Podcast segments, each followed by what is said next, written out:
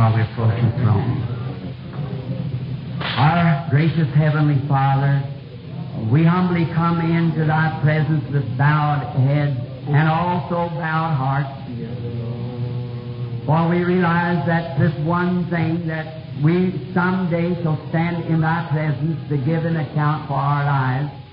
Therefore, while we are living and have our right mind, we long to find peace and to know that the blood has been applied at the lintel of the door of our hearts and upon the post. And we stand in reverence today before Thee to ask that You will cover our sins, our unbelief with the blood of the Lord Jesus. And that day we might stand faultless and blameless in the presence of God, covered by the blood of His own Son. And Lord, we would ask that you would bless this uh, group of people that has gathered here this afternoon for no other purpose but to magnify thy name and to add to the church that those that would be saved and to do all that lays within our power to see the kingdom of God and the purpose of God established in the earth. Bless these, my brethren, who are here on the platform, these ministers, pastors, shepherds of the flock. We pray, Lord, that something will be done that'll stir them like never before. Let the Holy Spirit come among us this afternoon and do the exceedingly abundantly above all that we could do or think. And we ask, Lord, for their flocks that's gathered in, that they will be inspired and the Christians will, will be more determined to live for you than ever before in their lives.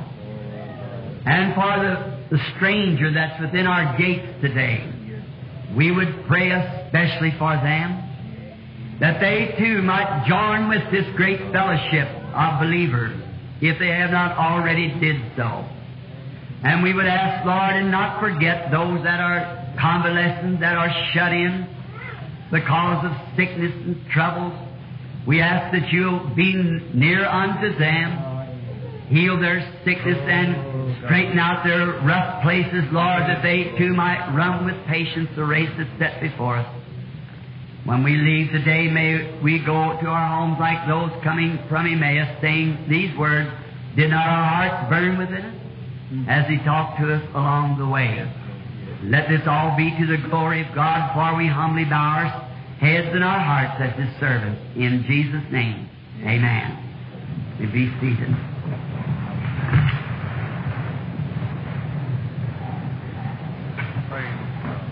I'm so glad today to be here at the Klamath Fall in this lovely little auditorium with these friends of Christ and to continue our fellowship with the, the Holy Spirit and the way that He has uh, dealt with us and done for us.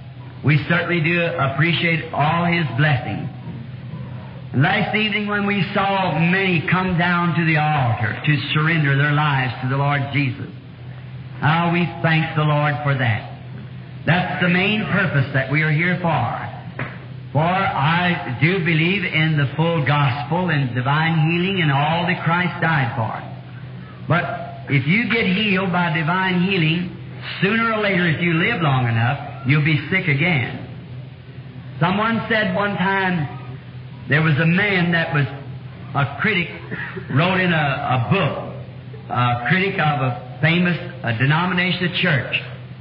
And he wrote in the book a criticism of my ministry. And he said, well, he said to show that what I draw the conclusion about the meetings was this, that there was no doubt but what there was some power there that would understand the secret of the heart that I had friends there that had that discernment was on them and said they knew that was right.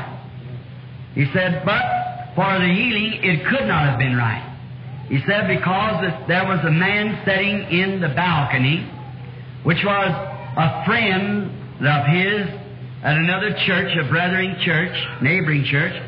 The man had a serious kidney trouble, which he'd had for many years, and said. Uh, Brother Branham called the man by name, and we brought him in there from another city, and said he told him of his serious kidney condition and even some things that happened along the road when he was sitting in one of the balconies, and said we know that was true, and said the man was normal and well for about three years, which he had not been since a boy, and then said it come on him again. That therefore it could not have been of God, said because of God had healed him, it'd have been well. For if a man's once healed, he's healed. It just goes to show how if a person has to be ordained of God to believe, or they'll never believe anyhow. They have nothing to believe with. Right. See? They don't have no depths of their of their their soul. If I've known of many men that has been put under an oxygen tent and given penicillin and so forth by the doctor and completely healed with, say, pneumonia. And the person left the hospital completely well with pneumonia, and a week later die with pneumonia. He just taken pneumonia again, that's all. But he was healed. And then when the late uh, Honorable Brother Jack Coe at his trial, when a certain denomination of church has took sides with the infidel to fight against Brother Coe down in, in um, Florida at his trial. And then the judge, willingly to show justice, and yet the churchman, as the paper gave, had turned against Brother Coe and had joined up with Joe Lewis, the freethinkers, infidel, and calling themselves a notable church, but just because they were so against Christ and against healing. Well, this shows how it comes out. All right. The judge said, Mr. Coe, do you still claim that this uh, child was healed? He said, I claim Christ healed the child. And he said he took his braces off on one side of the platform in presence of Mr. Coe, walked across the platform and fell at his mother, crippled. And he said, Could you show me any place, if there's anyone here can show me any place in the Bible that Christ ever did a trick like that, I'll be willing to forfeit the case. And Reverend Gordon Lindsay, one of your Oregon boys here, raised up said, I can produce the case. And Mr. Lindsay gave him the case. He said, one night Jesus came walking on the waters. And he said, Peter screamed from the boat, and the rest of them said, If thou be the Christ, the Lord bid me to come to you on water. And Peter stepped down out of the boat and started walking towards Jesus normally on the water. But when he got scared, he sank. That's settled. Certainly. You can be healed one minute and sick the next. See? It depends on how long your faith holds out. And faith is all what divine healing and salvation is nothing that we as individuals can do. It's already a finished work that Christ did at Calvary. It's our faith in that finished work. I might say to this audience this afternoon, how many Christians? Perhaps 95% or maybe 100 raise up their hands, they're Christians. As long as you believe that, all right. But the minute that you begin to think that you're not, that's the time you start sinking right there. That's the time your testimony is negative. Divine healing lasts just as long as your faith lasts with it. Your salvation the same because every everything of God is by faith. And nothing of God's can be proven by natural. Look at the whole armor of God is faith. What is the armor of God? Love, joy, peace, long suffering, gentleness, patience, faith. Just look what goes in the armor. Everything supernatural. You cannot handle it with your hands, you have to believe it. Go down to the store and buy me a quarter's worth of divine love. buy me a dollar's worth of faith. You cannot purchase it. It's the gift of God, and you have to believe it. You have to believe it as long and then if you say that you're saved and still live for the things of the world, your fruits prove that you're not saved. Certainly. I've always said that I'm very strict, I believe holiness exactly. And I said I but if you just make yourself dress like a holy person or act like a holy person, that doesn't make you a holy person. See? You can just be making out that, but if the Spirit within you makes you live that way, then you know you're all right. That's how you judge yourself. Then you're not judged. You're, con- you're not condemned with the world. As long as you have judged yourself by the life that the Spirit within you makes you live.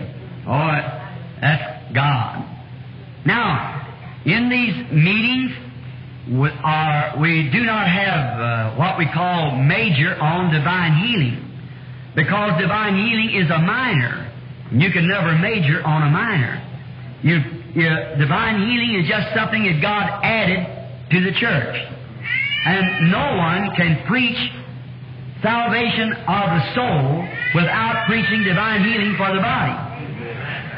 It's just like if an animal had me by the side here and was just cutting my side out with his paws.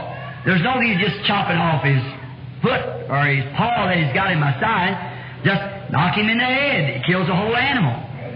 Well, that's the way that Christ did when he died for sin. He killed every attribute of sin. See, he killed the whole thing. And before we had any sin, we had no sickness. Sickness is an attribute of sin. Without sin, they had no sickness. And when sickness is a result of sin, and you cannot deal with sin without dealing with sickness. He was wounded for our transgressions, with his stripes we were healed. So when you stop the sin question, you also affect the sick question. All of it is taken care of together. And that's what Christ died a full man, a full death, a full resurrection for a full church, for a full gospel. Right. And therefore, it all goes together. Now, we notice you say, well, then, Brother Branham, your ministry is noted as divine healing. Sure, certainly. Divine healing attracts. Uh, about 85% of Jesus, Jesus' ministry was divine healing. Did you know that? As old, the late Dr. F. F. Bosworth used to say, you never show the fish the hook, you show him the bait. He grabs the bait and he's got the hook. So that's the way it is. People come to, to see the power and the miracles of God. And when they see that, they actually, God catches them with the hooks in the jaw right there. Because they know that there's something real. Now, I went into Bombay, India, and many of the other places. They, when I, the Archbishop of the Methodist Church and them met me there at the, when they had garlands and everything hanging out. They said, well, Brother Branham, don't come here saying you're a missionary. Said, we know more about the Bible than you Yankees will ever know. And that's about the truth. Yes, it's the Eastern book. Well, if you go ever go to the East and study the Bible, it's, it's a brand new book than what you read of here in the West. We try to make an Eastern book compare with a Western way of living. You can't do it. The parables and things are just perfect. They're still there. And they had the Bible 2,000 years before we was a nation. So there you are. See? They said, we know about the Bible, but we understand that God has given you a gift that makes this Bible live again. That's what we're interested in. Not missionaries, that we have plenty of that here.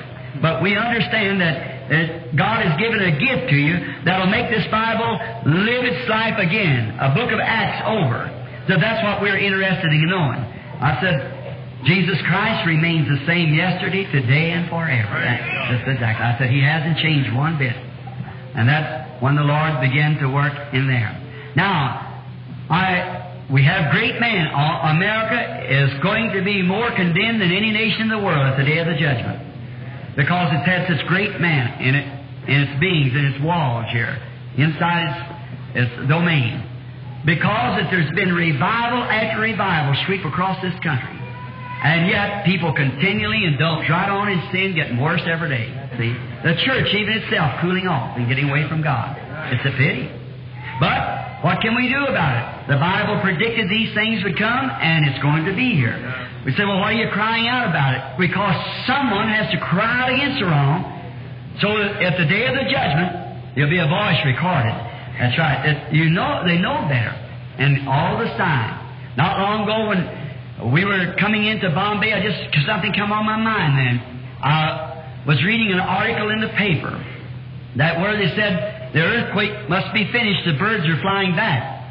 About three days before the great earthquake came, as you read your paper, while all India isn't like this country, it's uh, got uh, their fences are not woven wire as we have. And their buildings are mostly all built out of rocks. They can pick up on the fields. Their fences are built out of rock. And the little birds go back into these rocks and make their nest. And the cattle in the afternoon, like this, they stand in the shade of those walls.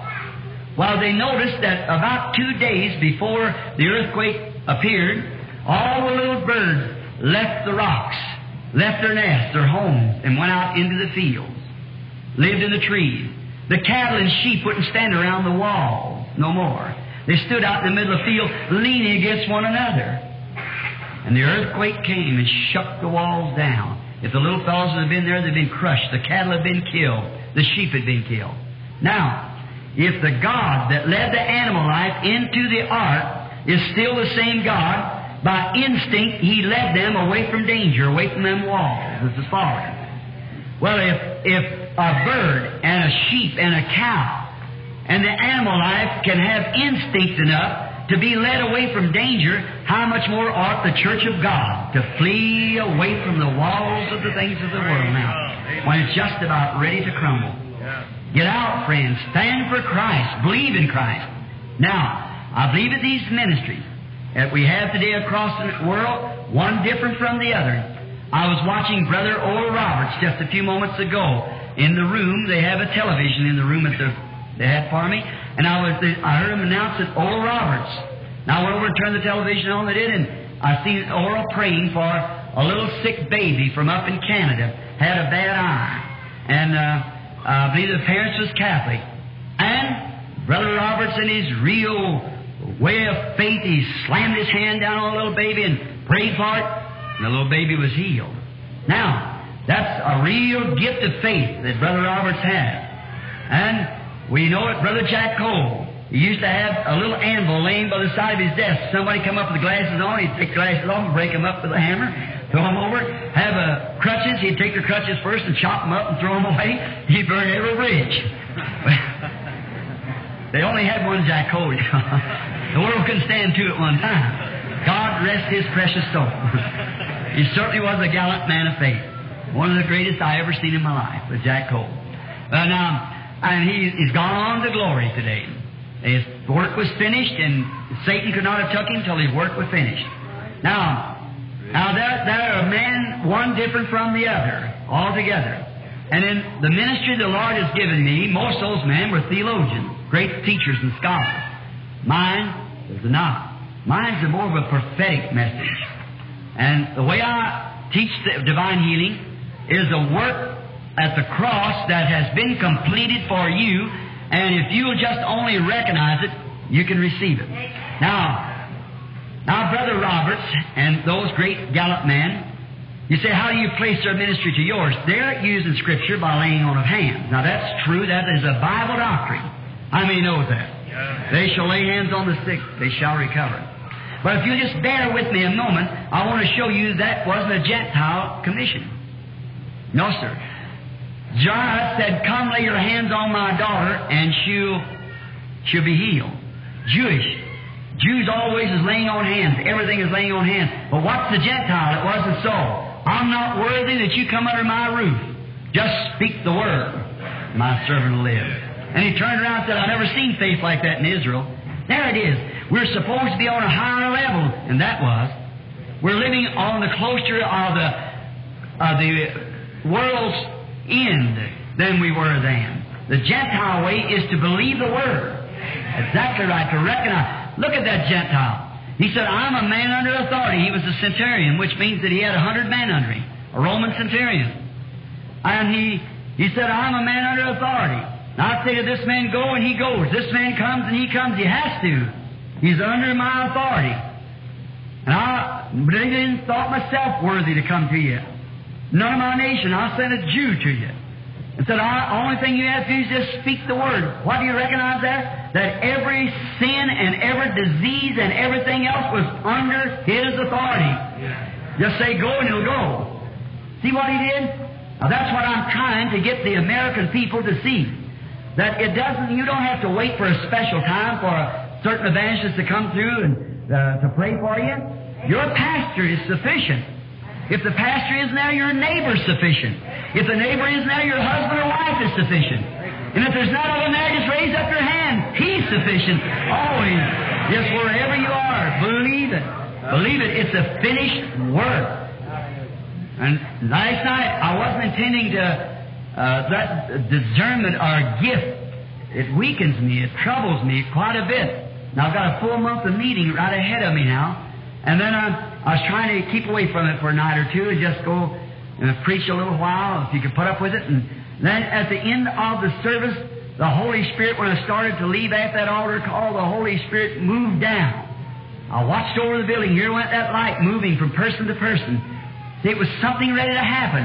And there it did happen. Now, in the right way, if you could have received it right, at that time, if every person in here would have looked up, it had finished the sick question with every one of you. If every one of you could have received it, that's Christ bringing Himself into the presence of the people that they might know that He is not dead, but He's alive forevermore. He's a living. And as long as you know the one that wrote the word and gave the promise is living right here with you, He's just as real today as His promise as He was when He was back there. That makes Him the same yesterday, today, and forever. Now, the American people are taught so many different ways. That's what makes it hard. Going to Africa, into the Belgium Congo, or to Tanzania, or wherever you wish to go, or some of them countries that hasn't been documented with so many different things. One of our ministers stand up and say, Well, I don't know, that might be telepathy. I wouldn't fool with it. Others stand up, Oh, that's truly the devil. No one should ever fool with that. The others stand up, No, I believe it's of the Lord. What does the people know what to do? They, they, er, they just don't know how to receive it. It's supernatural, it's great, and they don't know how to receive it. But you go into there, they haven't any of those documents. They pack an idol under their arm sprinkled with blood. The only thing they know is they're a heathen God. When they see something, that heathen God cannot produce any supernatural. And when they see something supernatural take place, they're ready to break that heathen God and receive Christ. At Durban, South Africa, where I seen one miracle. There'd been four people on the platform, and one miracle performed there. Of that, I seen 30,000 blanket heathens break their idols on the ground and receive Christ. The next morning, Sidney Smith, the mayor of Durban, come up and said, Brother Branham, just a minute, watch your window. Said you can hear it. I went to the window, and here come down seven big cattle trucks. Big cattle trucks full of crutches, wheelchairs, and sticks and things that they'd walked on. They don't have real things like we have. Just and just one thing had taken place. Just one thing, just and ten thousand Mohammedans received Christ at one time. Ten thousand recorded Mohammedans at one time. Now they put that picture in the paper the other day about Billy Graham and about this Mohammedan giving the challenge. And you see this other paper come out and say, why didn't you call attention to that? See? Or they just like a place of oaths, but uh, some place that they could throw off on Brother Billy Graham or something like that. But when it comes to divine healing, they know it's right. They know the power of God. They seen it right there. And, and so then, and here come uh, all these cattle trucks and the people that had been in these cots and stretchers the day before was walking down the street singing in their native language, only believe. All things are possible. Only believe.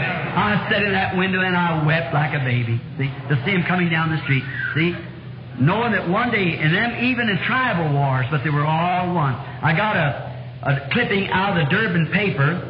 Uh, it said that within the space of six months after that, in the Shungai uh, tribe alone, I forget how many truckloads of, of ammunition and firearms and rings and things that they brought back and uh, put uh, back to their place because the people were truly converted. They they wanted no more to do with anything wrong. They, and now here is one more thing before closing.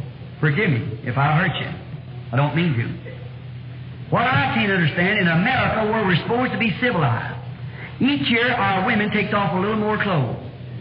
And there stood those naked women, nothing on at all, a clout, stand there and never even know which is right and left hand.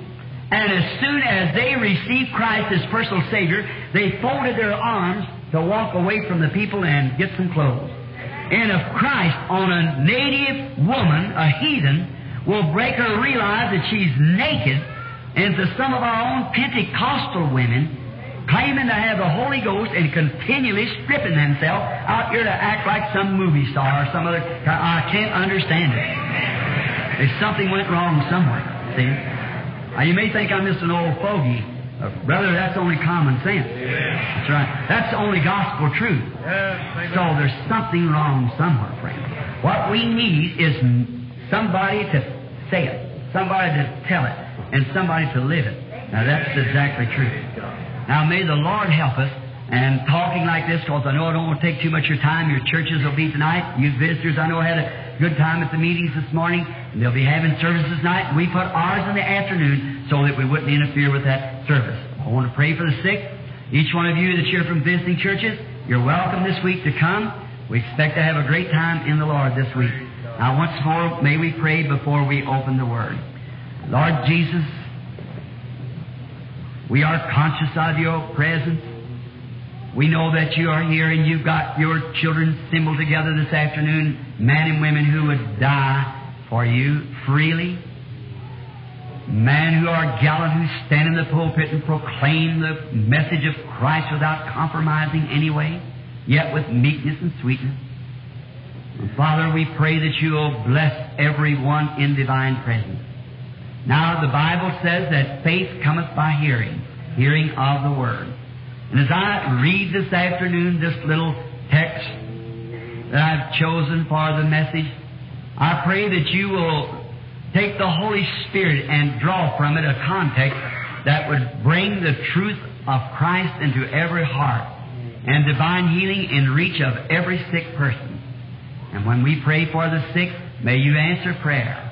And may even before the line can be called and the sick be prayed for. God, I pray that in Jesus' name that you'll heal the people before that time comes. That they might know it doesn't lay within a man. It's in the power of their faith to believe on the Lord Jesus. We ask it in His name. Amen. St. Matthew, the 12th chapter and the 42nd verse, the very familiar text to many of the folks who follow the meetings.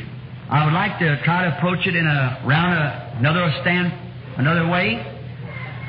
And the queen of the south shall rise up in the last days with this generation and shall condemn it, for she came from the utmost parts of the earth to hear the wisdom of Solomon, and behold, a greater than Solomon is here.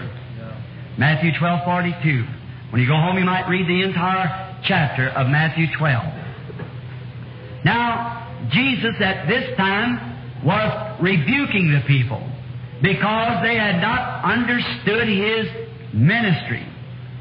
And they were looking for a Messiah to come. They were looking for uh, a deliverer to take them out from under the yokes of their bondage. And when he came, he came in such a way, in the great day that they lived in, the most organized ecclesiastical system the world ever knew. They had it then. We are aware of that. God, through Moses, gave them the Ten Commandments. And they taken those commandments and run them out into different sects and so forth like that. But all down through the ages, there'd been a little remnant was holding on to the truth of God. Just a small group. The church of God has always been in the minority. How many knows that? That's true. Always in the minority. When Jesus came, there's just about a dozen. Simeon, John the Baptist, and, and Joseph and Mary, and just a few like that was holding on with the truth. Now, and when he came, he came in such a different way than the people was expecting him to come, or had been taught that he would come, until he confused them in such a way till they, they didn't recognize him. I believe it'll be the same thing when he comes again. Each man has him a chart. He's going to come riding on a white horse. The other said, no, he's coming in a white cloud. What difference does it make as long as he's coming? Well, as long as he's on a white cloud or a white horse, I don't care. Only thing is so I'm right to go with him when that time comes. That's the main thing. But they fall out on that. One will start a group over here, another a group over here. Just whether he's going to ride a white horse or a white cloud. So it doesn't make any difference. Just so he comes. And that's the main thing is to believe he is coming. But when Jesus came, he came exactly in the way that the Scriptures predicted he would come, only it was, didn't line up with their teaching of that day. They had the Messiah coming. They were watching for his second coming instead of his first advent. That's what they was confused on. He was coming in power. They were looking for him to take a rod of iron and rule all nations. And when he come meekly, born in a manger, illegitimate uh, background behind him as the world thought, born in a manger, a peculiar boy, all his ways were odd, tearing up the churches, splitting them up, and telling them they were hypocrites and Pharisees, and and uh, the Sadducees and all of them condemned the whole thing and stood there alone by himself. And they said, Well, we know that your word is wrong. Said, In Israel it takes two to make a witness. He said, I'm one and my Father that works in me is the next one. So we have two. If I do not the works of my Father, then don't believe me. But if I do the works of my Father and you can't believe me, believe the works that you might be saved. See? God was bearing record. Many people are following signs. It isn't the sign, it's the voice that goes with the sign. Moses, when he was given two signs, God told him if they won't hear the voice of the first sign, then they will hear the voice of the second sign. Each sign is just a sign. Man has gifts and things, but watch what's behind it. Satan can impersonate anything almost. He has uh, impersonators, and he can impersonate. But what's the kind of a voice that it is? What does it do? The voice of the sign. Take a person walk up big what they can do and all this thing. Don't you pay no attention to that. God's Spirit is a meek spirit, humble spirit, full of, full of love and compassion, looking to all people, uh, bringing all people to a knowledge of Christ. Now, Jesus had come just exactly the way that he, they said, the Bible said he would come, and he did just exactly what the Bible said he would do, and yet they did not believe him. He performed the Messiah sign and showed them that he was the Messiah in the very same chapter, and they called him a Beelzebub, a devil, because he was able to discern their thoughts, and they thought that he was a devil. Now the Bible has plainly told them, Moses, their leader, who they look to, he told them that when the Lord your God shall raise up a prophet, likened unto me, and it shall come to pass that whosoever shall not hear this prophet will be cut off from the people. Now, the Messiah was to be a prophet. And when this sign of the prophet was given among them, then, oh, they didn't look for that. They looked for a man with a rod of iron that could go out and do great things and beat down a nation. See, America is certainly sold on big things and noisy things. But God comes and neither big things or noisy things. When Elijah was back in the cave, there went a thunder by. God, He just let it pass by. A wind went by. They had rushing mighty winds and everything else passed by, but God wasn't in it. But when a still small voice spoke, the prophet veiled his face and walked out. He spoke. It's that still small voice that we fail to hear. We're looking for roars and thunders and, and things like that and sensations. But God, you can be deceived in sensation. We want to stay with the Word to know where we're right or not. That's the blueprint. Stay with the Word. And the Word is right. And the Bible had spoke and predicted the way He would come, and many of those who were ordained before to eternal life, they heard Him and they recognized Him. Philip, Peter, many of those, when they come up, they'd tell them who they were. Quickly they'd say, that's the Messiah. But the Pharisees couldn't answer to their congregation, so they had to brand it something, and they just said, it's the devil. And Jesus was rebuking them and upbraiding them cities that he had done great works in because of their hearts was hardened. And, they, and he was telling about in all ages, God in all ages, to every age, has had signs and wonders and a messenger in the earth. In all ages. Every age that ever come, he had a messenger. And if the people believed that message, the nation prospered. If it did not believe that message, that nation was condemned and went into chaos. Just look back through the history of the Bible, and you will certainly find it. If God sent a message, and usually the message doesn't come with some great big blare, or something big, it's something small. Watch Noah, the fanatic. Look at Abraham. Just watch down through the Bible, and even Jesus himself, humble, lowly, outcast, black name behind him, everything. Look at John, a man born in the wilderness, no schooling at all, piece of sheepskin wrapped around him, and hairy all over. He looked like one of these here fuzzy worms out there uh, preaching repentance and eating wild locusts and honey.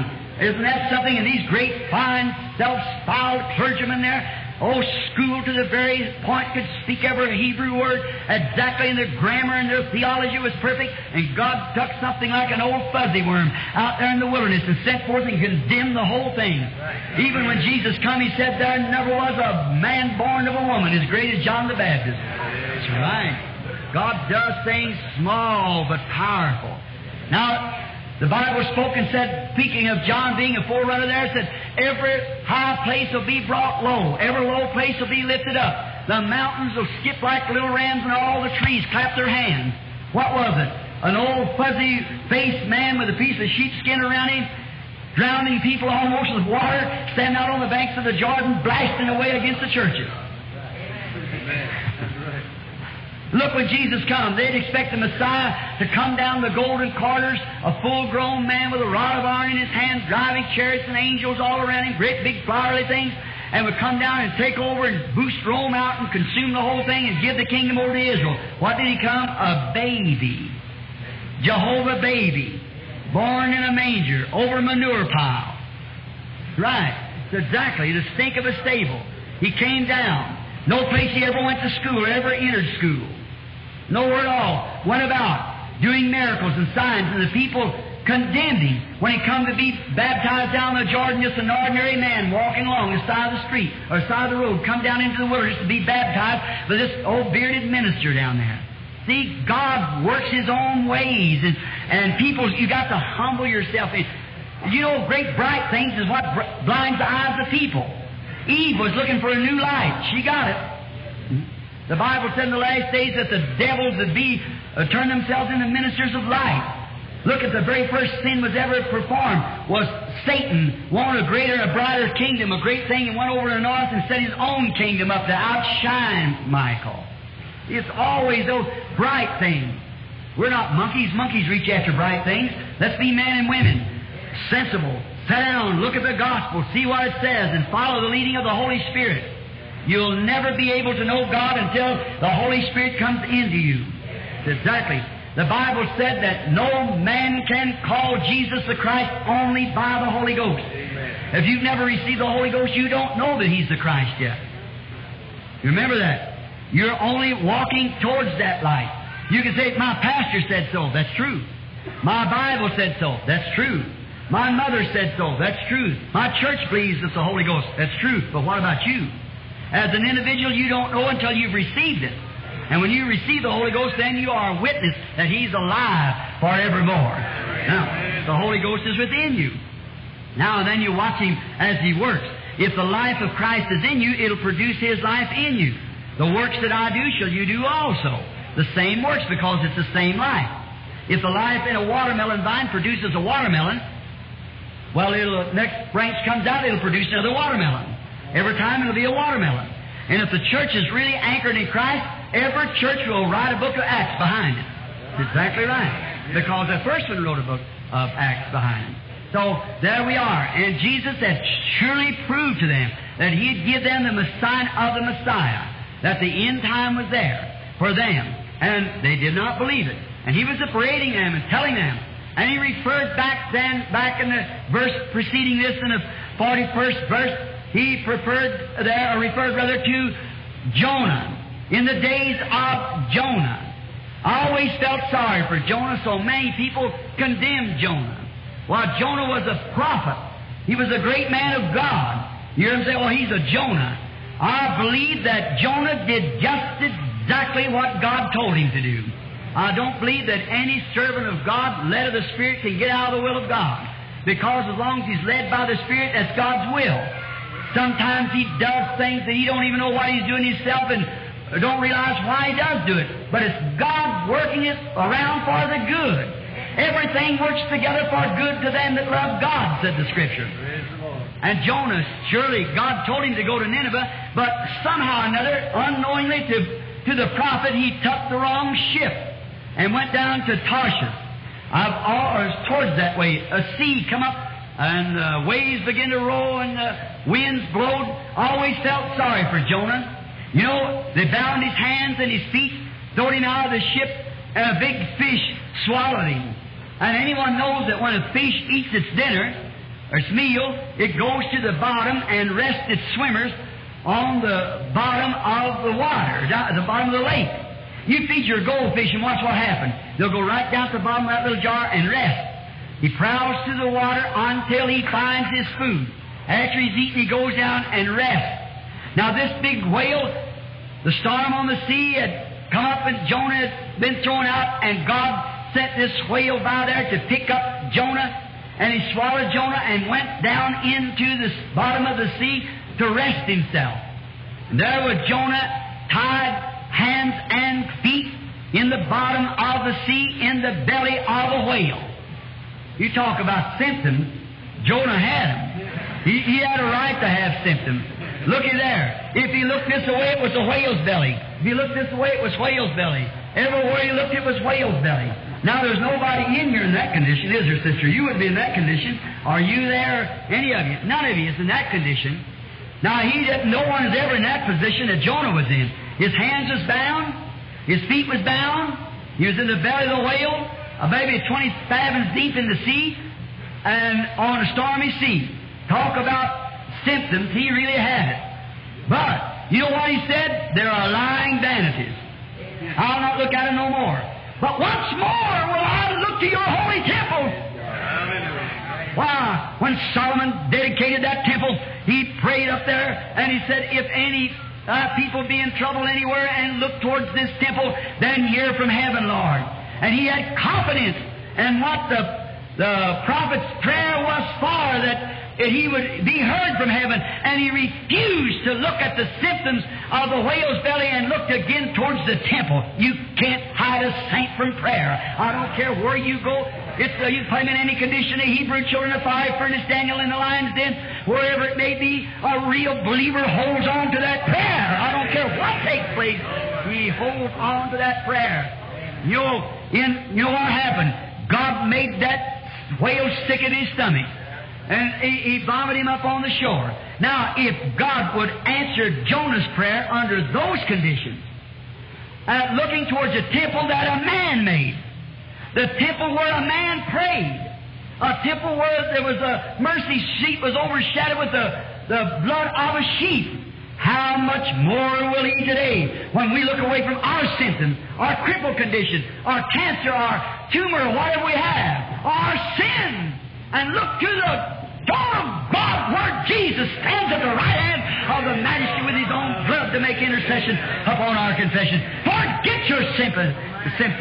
If you, as long as you look at your hand it's twisted, it'll always be twisted. I refuse to look at it anymore. I look to Thy holy temple, O Lord. I'm telling you, something will get sick. Satan will when you go to beginning like that. I want you to see how God made this so real.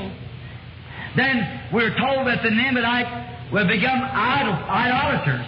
And they worship the animals. All idolatry worships animals.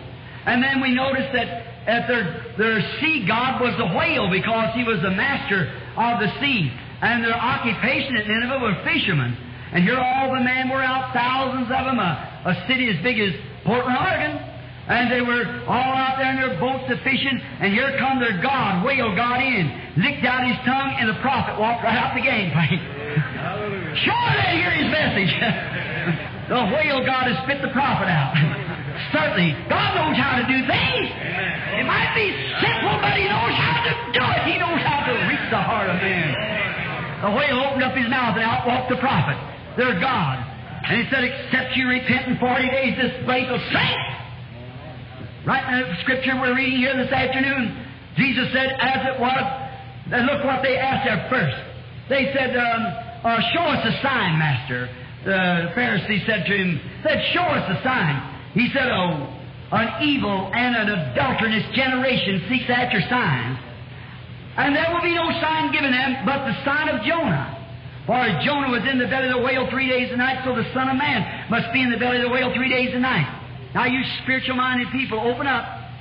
What's that? What's that? Don't just read right over it. Let the Spirit catch it for you. What? What kind of a generation was seeking after a sign? This generation. This is that evil and adulterous generation that would seek after a sign. Everywhere, every little sign they seek after. Said there would be no sign. But the sign of Jonah, what was Jonah the sign of? The resurrection. The resurrection. That's the thing we're seeing now. The sign of the resurrection, Jesus lives. He isn't dead. He's in our midst doing the same thing that He did then. That's the sign that that generation would receive. He said, Oh, you're speaking to the generation right then. No, sir, look at the signs they received then from Him. You're speaking of this generation. An evil and an adulterous generation. Looking here now in our country, adulterous is like Sodom and Gomorrah. Certainly it is, and only increased daily. That evil and an adulterous generation will seek after a sign, and they'll get it. He promised they would get it. They'd get a true sign from heaven. Compare that with the days of Sodom. So shall it be in the coming of the Son of Man. I hope you get that. There will be a sign given him, he said. God's Word exactly on the dot every place in the Bible. Jesus said, As it was in the days of Sodom, so shall it be in the coming of the Son of Man. Look at that angel down there to the church elect of what he done.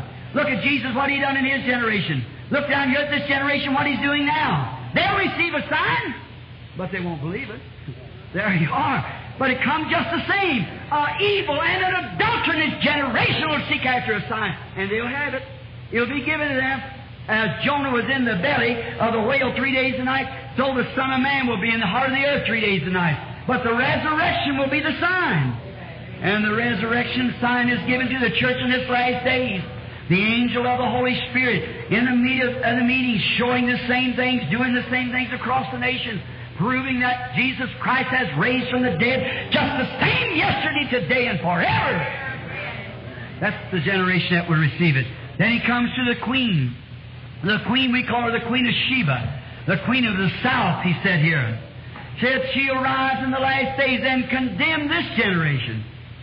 She'll rise in the last day, that's with the generation of the last days, she'll rise with them and will condemn it because she came from the utmost parts of the earth.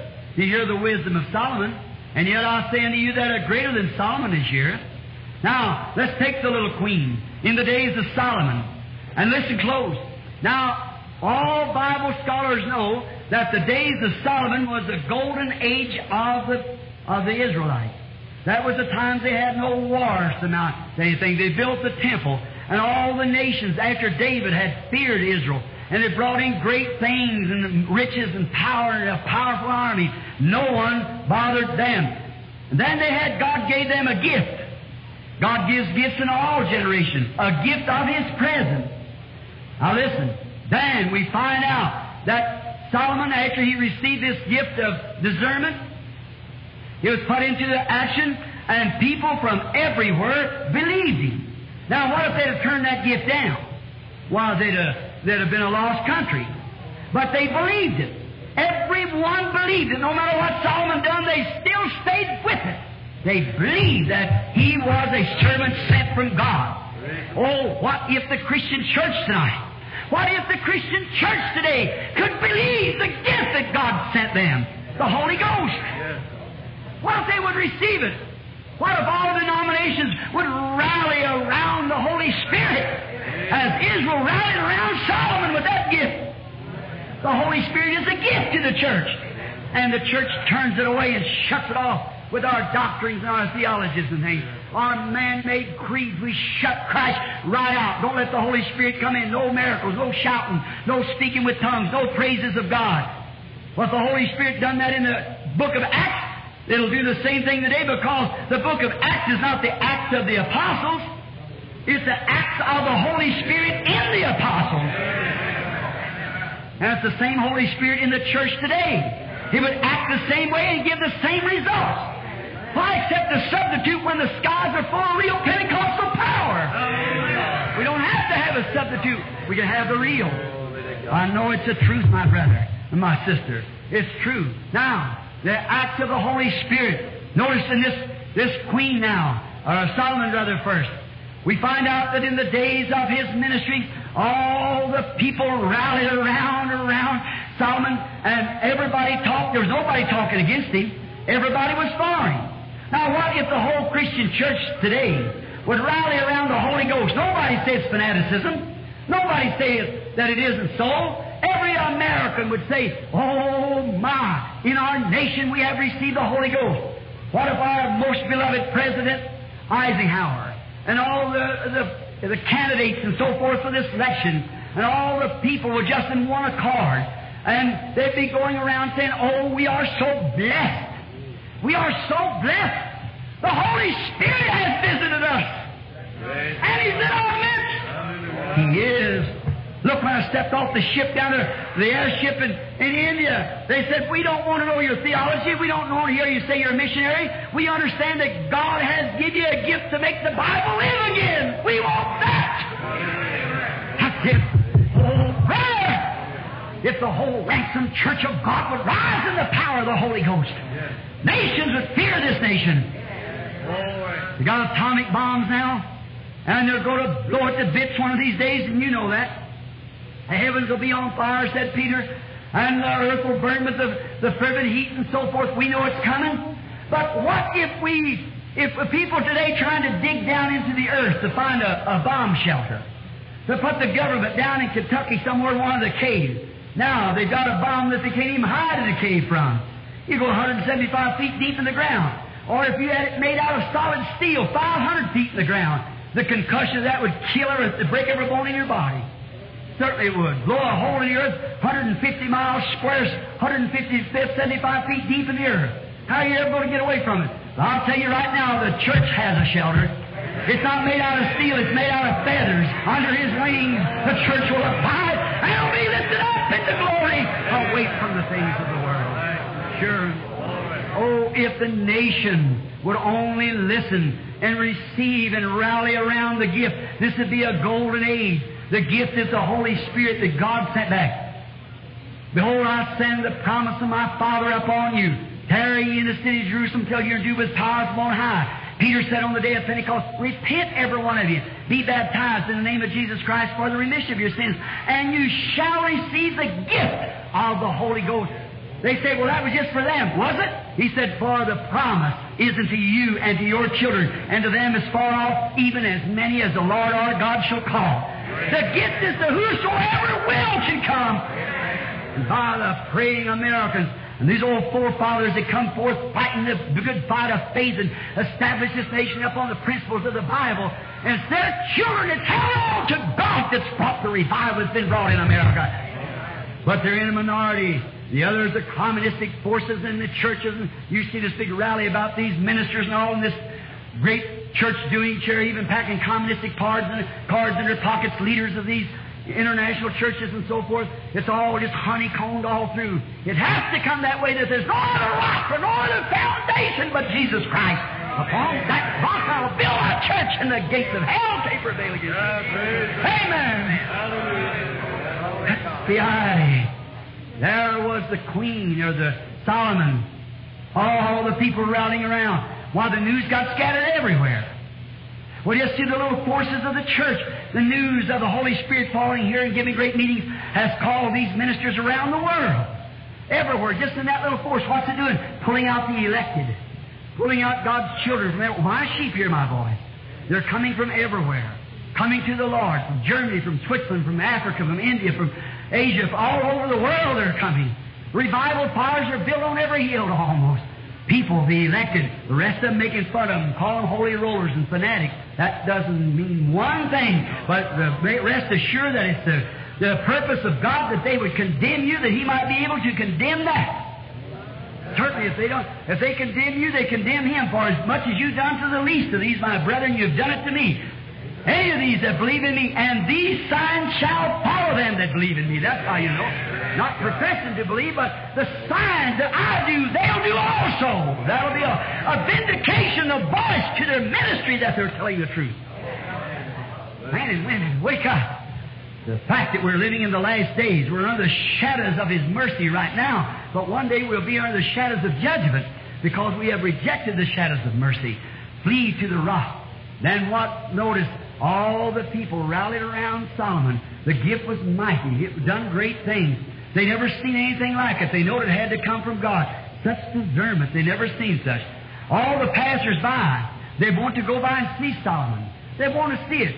Why, Nehru and other and Khrushchev and them wouldn't be coming to this nation just to see what good roads we have to take over. They wouldn't want to be seeing what kind of capital buildings we have, how much riches we have, and how our farms, how much agriculture, so forth. They wouldn't be coming to see that. If we all rallied around the Holy Spirit, they'd be so hungry for God. They'd be so scared of it because they know that God controls every fiber of the earth. Yes, that's what we need today. is, is man and women rallying around the gift of God, the Holy Spirit, and the Holy Spirit working in them, showing His presence with them, that they might, people, other unbelievers might see that it is God. Now, we find out that the people passing by found out about Solomon, and his fame spread all over the world. And went all the way down, the Bible said, to the utmost parts of the earth. Now, the, that was the utmost parts of the known world at that day. And if you'll notice, it's quite a distance. In Palestine, down across the Sahara Desert, into uh, where she was queen, the Queen of Sheba. Now let's think. Everybody coming by would pass by the little queen, you know, and they'd say, well, we are travelers. We've been up in the certain, certain countries. Oh, you should go to Palestine. They are a mighty people. They're all of one accord. The whole nation is blooming in richness. And they've got a man up there that's got a gift from uh, their God that that man performs just like their God would do if he was standing there. You know, faith cometh by hearing. See? And that little queen would say, What do you know about that? Oh, then next fellow come by. Yes, our little queen, we've come by and we've been traveling, our caravans of the camels, and, and we pass through Egypt. We come through all the countries. And when we come to Palestine, say, they've got a mighty God up there, a living God. Well, we got gods in our country, of course, but they got a God that acts in His people. He's a real God. You should see it. They even took this man Solomon and made him their king. And oh, their God is powerful. You should see him. You know, faith cometh by hearing, hearing of the word. If a man has anything about him, of God, when he hears the works of God, he'll begin to hunger. She began to consider taking a little trip. Well, she expected this. Now, she lived in a heathen land, we know. She was a heathen, a pagan herself. But let's just take a little drama now. I imagine now, her her prestige before she could leave the country, she'd have to consult her church and her pagan priest if she'd be able to go. So I see her go over to her priest and she said, Holy Father, uh, I've heard great news of the Israelites. That their God up there has anointed one of their, their brethren, and he's a great man that he shows wonders and signs and wisdom and can discern the thoughts of the people and great things that he's doing up there. I hear the pagan priest say, My child, you know you are a queen? You are a member of this church? The church of this great nation that you're a queen over? Did you know your great, great, great, great grandmother and all down were queens before you? Would you disgrace your church and your people to, to attend such a fanatical meeting as that? Why, if, if God was ever to do anything, our God's to do it in our church. If that isn't the attitude today, I never know. Yes. Why, she say, but listen, I understand that, that he is not someone that, that we talk about. Now, you've talked about these idols here that we serve, and I've never seen one of them move all my life. And you keep telling what they are and what they're going to do and what they will do and what they did do. I've never seen one move of it. Only thing I've got is some words here. I've been reading about it. But they tell me that their God is alive. I want to find something real. Amen. That's the hunger of every human heart. They want to find something real. They know they come from a somewhere dark in the inner in here and go back to that land again that they don't know. They're looking to find something to pass the curtain. That was her heart. Well, I can hear the priest tell her now, Daughter, if you go up there, we'll excommunicate you from the church. We'll just take your name right off the book. And you won't be you won't be a member of this church any longer. But you know what? If the hunger of God comes into a human heart, there's nothing in the world going to stop them. That's right. When the heart begins to hunger, David said in the Bible, when the deep calls to the deep. Now, if there's a deep calling, there's got to be a deep to respond to it.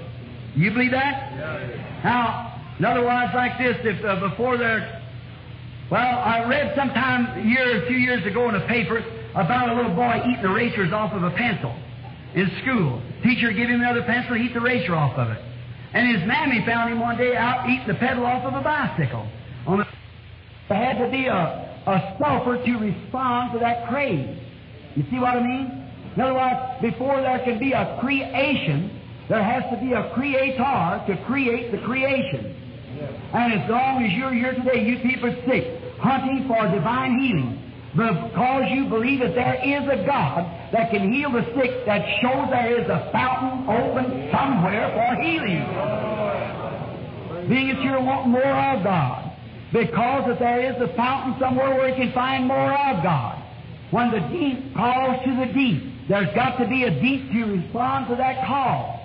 Now, the little queen hearing about a living God who was living with his people, it created a thirst. Blessed are they, said Jesus in Matthew 5, that do hunger and thirst after righteousness, for they shall be filled.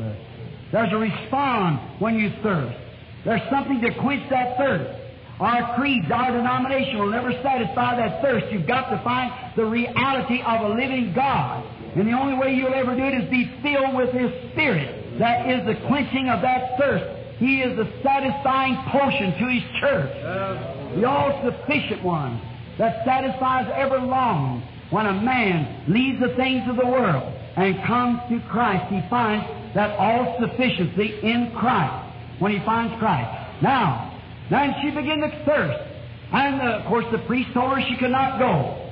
But you know, there's something about it. If a person wants to find God, there's nothing going to stop him from it. Now the little lady had some hindrances.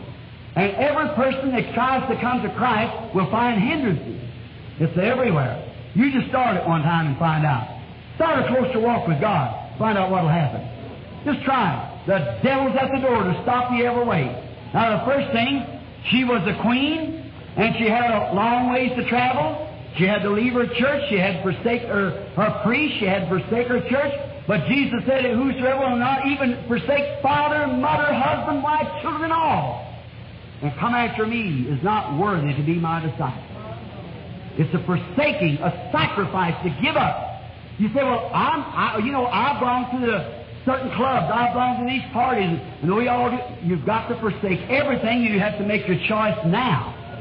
Are you ready to forsake everything to follow after Him? If God goes to putting a thirst in your heart, you'll forsake everything in the world. I walked away from my own father and mother home. I got a wife and three children sitting out there now. If they would tell me no more preaching, I'd walk right straight away from home. Yes, sir, as much as I, I love them, die for them right here easily. But Christ is all. He's my objective, and I, my motive to Him is to sacrifice everything that I have to follow Him. Whether I'm called a fanatic, whether I'm called a divine healer, a holy roller, whatever it might be. I don't care for the things of the world. I don't believe any Christian does. We want to follow Christ. That's my objective. Follow Him. Lift Him up. That's what we need today is people of that ready to sacrifice. Now, the little queen had some smart ideas I'd like for you to notice. She said, Now, I have never seen this. I don't know nothing about it. So I'd imagine the first thing the little queen did was purchase her a Bible so she could read and find out. She said, Now, if it's some kind of a put up, it won't be according to the Bible, their Bible. But if their Bible has predicted such a thing, then it will be right. Now, that's what Christians ought to do. When you come to a meeting, don't condemn. First, search out the Scriptures. Gee, what have been, what if they'd been that sincere with Jesus? Said, search ye the Scriptures, for they are there to testify on me, and in them you think you have eternal life. You think you have eternal life, and they testify of me. That's right. Surely, he told the Pharisees, those great clergymen of that day, said you can look at the sun, it's lower, and you say tomorrow it's going to be foul weather, and if it's clear tomorrow it'll be fair weather. Said, you hypocrites. You're supposed to be clergymen, and you can discern the things of the world better than you can discern the signs of the times. That ain't the truth today. Everybody interested in who will be president. I am too. What difference does it make? I want to know who will be king of eternity. Christ. That's the main thing. I want to know about my nation. I'm interested in it. I'm an American. I'm interested in my nation. But brother, let that be second. My God is first. Yes, sir. But the thing of it is, they take the nation, the things of the world. Who will be? Who will play this play with certain certain movie star? A lot of people, many people today, church members, Pentecostal people, Baptists, Presbyterians, can tell you more about the movie life than they can the Bible life. More children can tell you about David Crockett or or gun smokers, some of them that care about Jesus Christ because that's what they're taught in their homes. And don't talk about juvenile delinquency. It's parent delinquency and church delinquency. Exactly right. Clergy delinquency of preaching the Word and God working with the church, confirming the Word with signs of following. Ananias and Sapphira living in the church on the side of the church and never called out and told their sins because of the heaviest payers there is in the church. Some Ananias with a great job can put in $5,000 a year.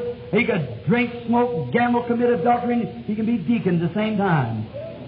Brother, I'm telling you, when the Spirit of God comes into the church, you tear that open and rip it out. Like he did when he come the other time to the temple. Money changers, lovers of pleasure more than lovers of God, truth breakers, false accusers, incontinent, despisers of those that are good, heavy, high-minded, having a form of godliness but denying the power thereof, some such turn away. I'm quoting the scripture. For Timothy 3. Now, when you see those things taking place and know the hour that we're living, the sincerity the church ought to be in, and yet just fabulous. You go down here at the market or the or go tonight for dinner and they set out a bowl of soup the big spiders in it, well, you're going to sue the company. Certainly. A fly's in it, you would, well, you call a waitress and bawl her out like everything, and yet you'll walk right around and take some man-made theology and push it down your throat, join the church, that's all you have to do, except the man be born again. He can no enter into the kingdom. Deal with it. And these signs will follow them after they're born again. See? What Jesus said. That brings the mark of distinction to the church. The signs and wonders of the resurrected living Christ living in the church. They don't want it today. That little queen wanted it. But the first thing she wanted to know was it scriptural or not. She studied all the scriptures. Then she said, I'm going to do another thing. I'm a queen. And if that message is right, I'm going to support it. And she laden camels with gold and myrrh and frankincense and all kind of costly apparel and stuff. She said, if it's right, if that God is real God, then I'm through with this thing I have been serving, and I'm going to support it with everything I got. That's the attitude. Listen, God's not concerned so much about your money, but He wants you to support Him with all you are. He don't want 10% of your money so much as He wants your time, your talent, your testimony, and all that you are. If He's given into His hands so He can control you. He wants to be your Lord. Not only your Savior, but your Lord. Amen. Lordship to govern you. And he and she said, I'll support it if it's right. If it's not, I can bring my money back home. That's a good, sensible thing for a lot of Americans to listen to. I think so today. If you ever kind of a program and support it, it condemns the very thing that you believe in. And that's right. Block support radio preachers and things. I'm not condemning that. I have no radio program. Never intend to have. You've been on television, sure, had buildings and churches and so forth. I condemned it, turned it away. I want to be humble. I want to stay to a place I can go to anywhere, under any condition, and preach wherever God leads me to go with no strings tied, no nothing at all. Just be free to do and say what the Holy Spirit says. Say. That's my movie. Yes, sir. Stay with that. Just be led by His Spirit. What if I had to make $10,000 a day? What if I had to make a $1,000 a day? You think I could be a Klamath Frog? Certainly not. I couldn't. Of course. I don't have to have anything. Just enough to feed my children. God sees that. That's all necessary. So there we are. No supports and things like that. Now I believe that God gives ministers radio and television programs. I believe that with all my heart, but He didn't give it to me. Now, the thing of it is, if you're supporting the right thing, but why would you support a thing that condemns Pentecost and the divine healing and the power of the Holy Ghost and make fun of it, and you turn around and let your own preacher on the radio starve and have to cut his program off and support such as that? I don't understand it. And I know thousands that does it. I support exactly what I believed in and what I thought of. I'd stay loyal to it till I die. Amen. Yes, sir, with everything, not only my money, but my soul, my experience, my testimony, my presence, my everything that I could do, I'd support it. That little queen had the same idea. No wonder she'll stand in this last day and condemn the generation today. Yeah.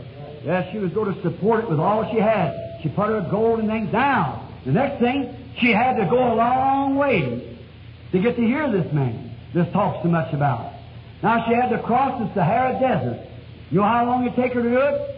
Take her about three months, 90 days. And she didn't come in an air-conditioned Cadillac. No, she come on the back of a camel. That's right. No wonder she'll condemn this generation.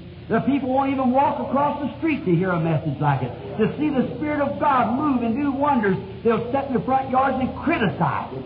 Go to the places and condemn it. And she came from the utmost parts of the world on the back of a camel. Have to travel by night. Another thing, look what was in her robe. The sons of Ishmael was in the desert in that day. They were robbers. And her was all that money. Crossing the desert. A little handful of soldiers, a few maidens with her as bodyguards, four or five eunuchs standing around her.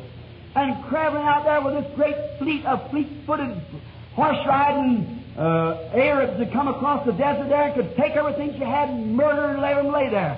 But you know something? When you've got a hunger in your heart for God's danger don't even stand in the way to you. You just keep moving on, plowing on. There's nothing going to separate us from the love of God that's in Christ.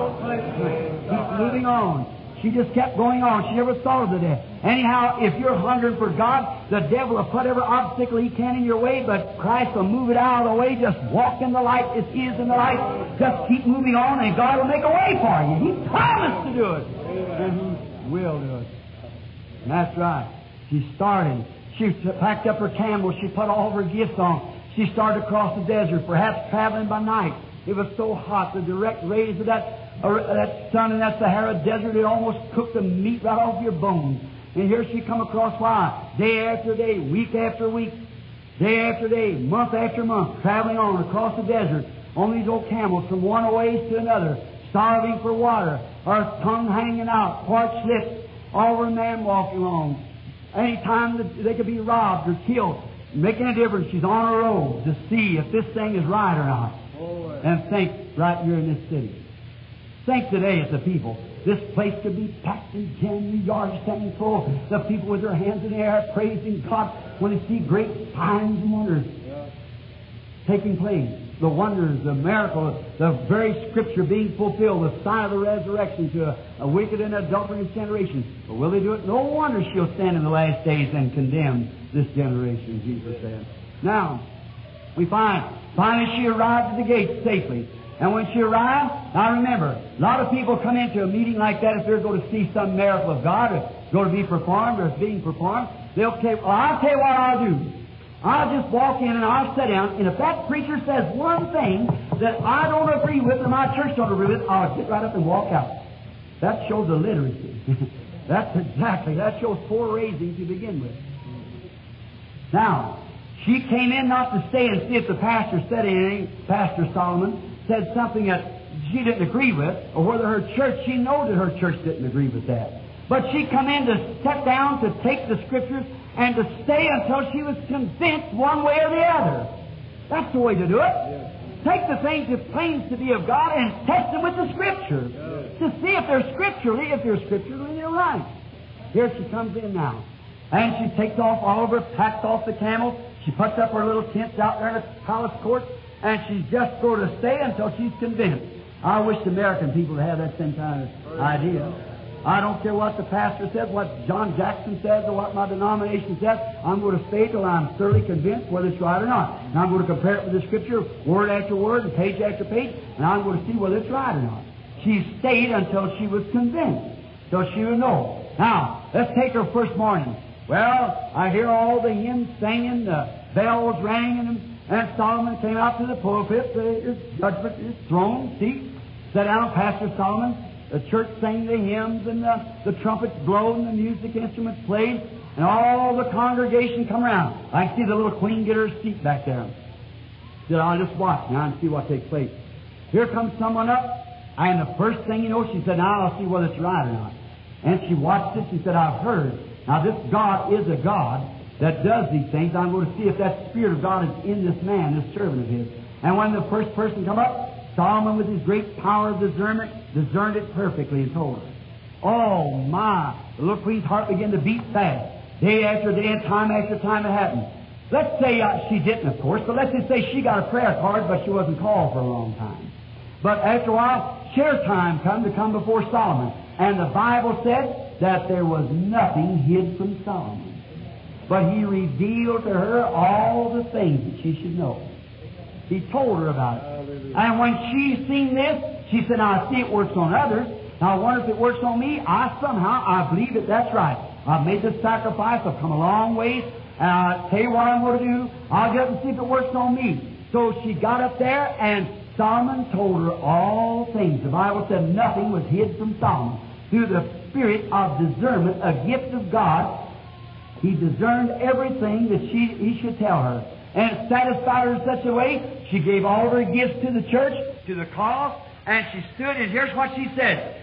Blessed are the men that are with you, that stay with you, that minister to you continually with you. For their eyes behold this all the time. Not only blessed is the people and all, but blessed are they that see this done day after day. Blessed are the men that they go along with you, that see these things done, meeting after meeting, time after time. How blessed it is. And she's seen all the glory and God. And she was a convert. And Jesus said she'll stand in the last days and condemn this generation. Because she come to hear the wisdom of Solomon and are greater than Solomon is here. Let me say to you this afternoon, friends, are greater than Solomon is here. The Holy Spirit Himself is here. The agent of God, the resurrected Jesus in spirit form. God has sent Him back to dwell in His church, to be with us, to move and, and to bless us and to give us uh, His presence and to do the work that He did. Oh, if we could only grasp it. If you could only get a hold of it. What made that little queen? In closing, may I say this if something comes on my mind.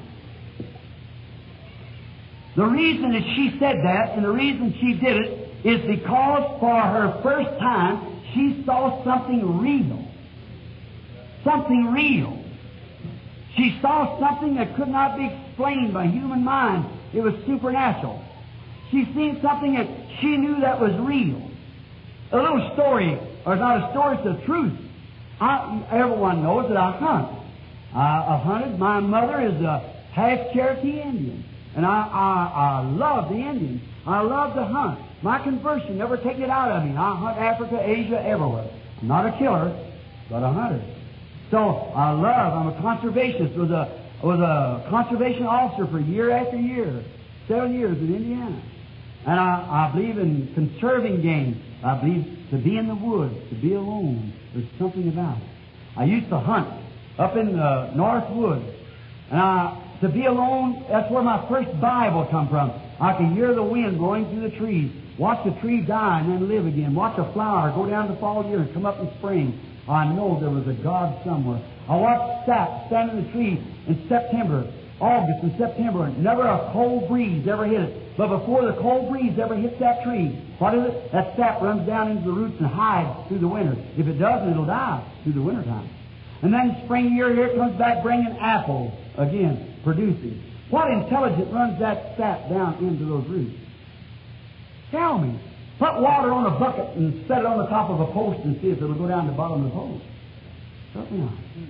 Certainly not. An intelligence runs it down. God is in nature everywhere, working in nature. And that was my first Bible. And I used to go hunting with a fellow, uh, a bird, Tom. My wife here knew, knows him well. And uh, so we were go up there in the woods to hunt, and he was one of the best hunters I ever hunted with. He was also a party in it. And you never had to worry about losing him. He'd, he'd come in. He was all right. He knew his place.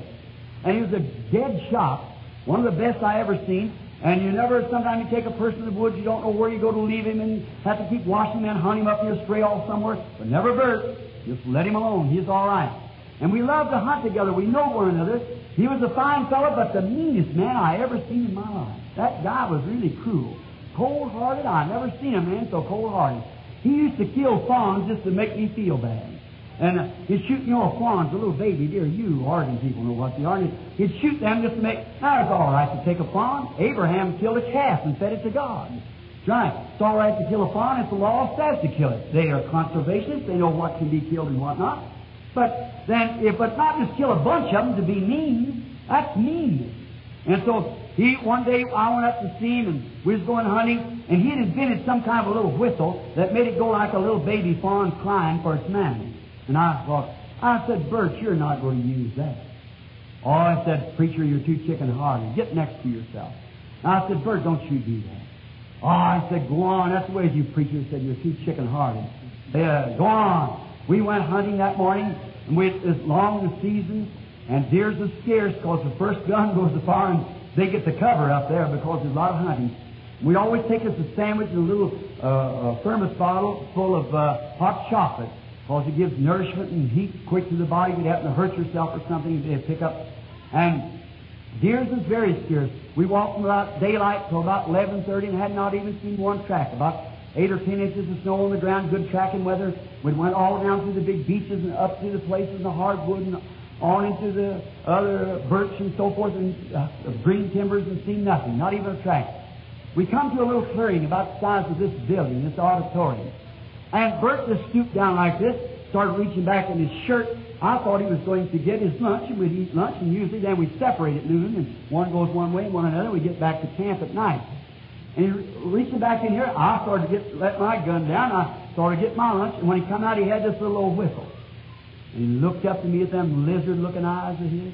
And I thought, you're not going to do that, and he took that little whistle and he blew it and sounded just like a little baby fawn. You've heard them crying for their mammy. And he and he blew this whistle and he looked up and kind of laughed. And to my surprise, just across the opening, a great big beautiful doe stood up. Oh, she was a beautiful looking animal. See those great big brown eyes, those big ears peeking? I looked at her. What was it? She was a mother. See? And a baby was in trouble. She began looking around. Where's that baby at? And he looked up at me again like that, and I said, He's going to do it anyhow. I seen him pull back that lever on that 30 ought six. A dead shot he was. And he blew it again. She straightened those big ears up. Now that's altogether unnatural for a, a doe to do that hunting season, right that time of day. And she walked right out into that opening looking around for that baby. Where was that? And when he started to raise his head up, the doe seen. Well, now, usually they, what we call spook at that. You see, they, they're scared, they run away, but not her. She's told them big ears, those big brown eyes look down that way where the hunter's top his cap coming up. I seen him level that rifle, put that crosshair right across her lower heart. I thought, oh, Bert, how can you do that? How can you kill that mother? Looking for her baby. Now, I talked to him about the Lord, and he just laughed at me. And I said, Bert, how can you do that? How can you ever kill that poor mother? Now, she was a hypocrite. She wasn't putting that on. She was real. She was born. Something in her was a mother. And a baby was in trouble. And she was a mother. The instinct in her, mother instinct, would walk right in the face of that gun, knowing that she's going to her death. What difference did it make? She's going to find that baby. It was in trouble. She wasn't putting nothing on. And I see him level that shoulder down. Oh, my. Them crosshairs out across that heart. I thought, about another second, he'll blow that loyal heart of hers come to the other side. That big 180 grain bullet go out of there. Thought, oh, mushrooms blow a hole about like that. I thought he'll just blow that laurel heart of that mother come to the other side. I thought, how can he be so cruel? I said, I just can't watch it. I turned my head out, uh, in my heart. I said, Lord God, please help him. Don't let him do that. Look at that display of real motherhood. Look at that real thing, that mother walking right out, not a hypocrite, not putting on like a lot of church members do, act like they're Christians. When a showdown comes, they're ashamed of it. She walked out, there was something real. She stood there and was ready to meet her death because what? Inside of her, she was a mother. And a baby was in trouble. I was praying, I thought, Lord, don't let him do it. I waited, waited, the gun never fired. I thought, well, what's the matter? I turned to look, and the gun barrel's going like this. Them steady nerves had broke. Grabbed the gun and put it on the ground, and I stand on a little drift of snow about like that. He threw his arms around my trouser legs and said, Billy, I've had enough of it. Lead me to that Lord Jesus that you're talking about. What was it? They hold their peace, the rocks will immediately cry out. What did he see? He saw something real. He saw something that he couldn't even see. A lot of ministers are Christians. He saw in that deer a loyalty, something real that was real. That deer preached the best sermon to him that any preacher could ever preach. She had something real that he could lay a hold of and know there was a real motherhood. If there's a real motherhood, there's a real God, there's a real salvation. Down on that snowbank, I led him to the Lord Jesus Christ, and he's a deacon in the First Baptist Church now, a loyal Christian, because he saw something that was real. Oh, God, let us be real. let's not have some kind of a form of religion. Let's have something real that people can see that God lives in us. Let us bow our heads just a moment. I want to ask you a sincere question. As you well know now that I'm, I'm not a clergyman, not a speaker, I'm uneducated. But in my heart, there's something that's real. I found a Christ that means the same to me as that formed into that doe.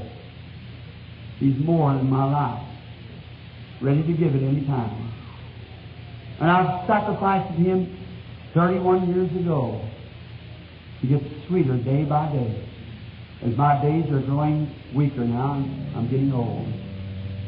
Is there a person here this afternoon, or how many people should I say, would like to have the reality of Christ in their heart as this mother deer did for her baby? Would you like that reality? While your head is bowed, would you just raise your hands and say, Pray for me, Brother Brown? I want Christ now to put so much real love in my heart for Him as the mother deer had for her baby.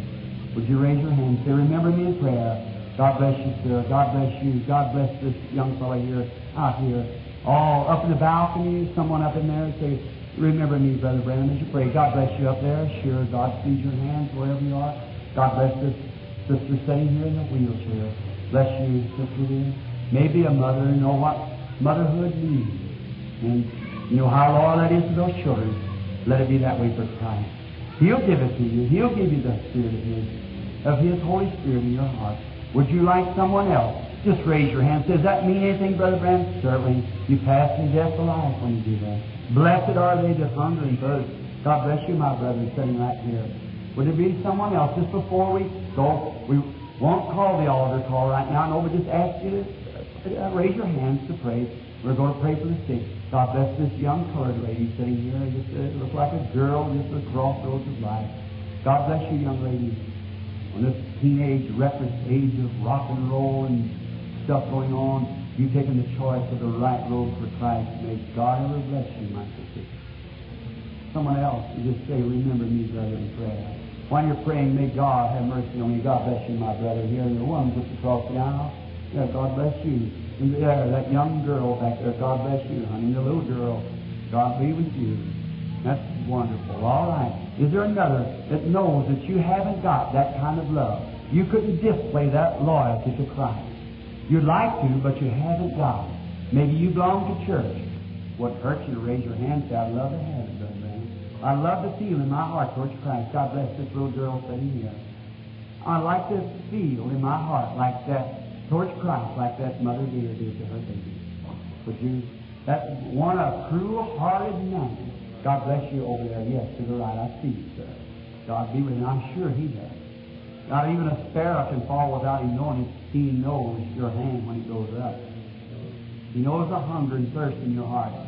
And He said, Blessed are they that do hunger and thirst for righteousness, for they shall be filled. Would there be another before prayer? All right. God bless you, sir. Yes. Yeah. God bless you uh, back there. Yes. God please you.